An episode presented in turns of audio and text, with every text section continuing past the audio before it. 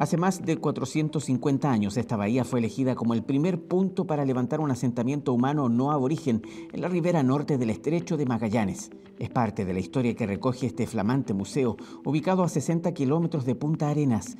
Aquel antiguo poblado pretendía ser la futura ciudad del rey Felipe, pero se convirtió en el puerto del hambre, a raíz del destino de sus habitantes que sucumbieron ante el agreste clima de la Patagonia. Este lugar lo que esperamos que sea es el lugar donde uno entienda miles de años de formación de territorio, la llegada de los primeros eh, humanos y todas las historias que hay desde ahí hasta nosotros. El Parque del Estrecho es uno de los principales destinos del turista nacional que busca conocer la historia de la región más austral del país.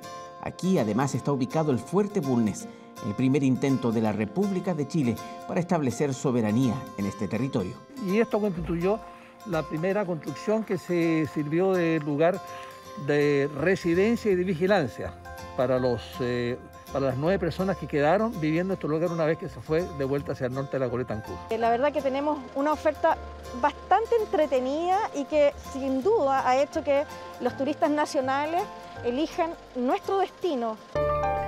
Recorriendo este fuerte no resulta difícil imaginar las penurias que pasaron los primeros habitantes no aborígenes de Magallanes.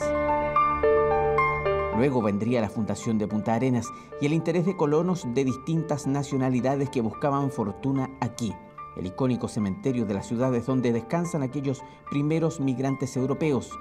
Un lugar de descanso de toda la, de toda la evolución social, política, económica y cultural de lo que fue la región y en particular Punta Arenas. Desde el punto de vista histórico, lo que yo estoy haciendo no tiene precio, creo.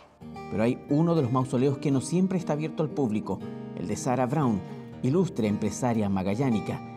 Pero da la casualidad que nuestro guía tiene la llave.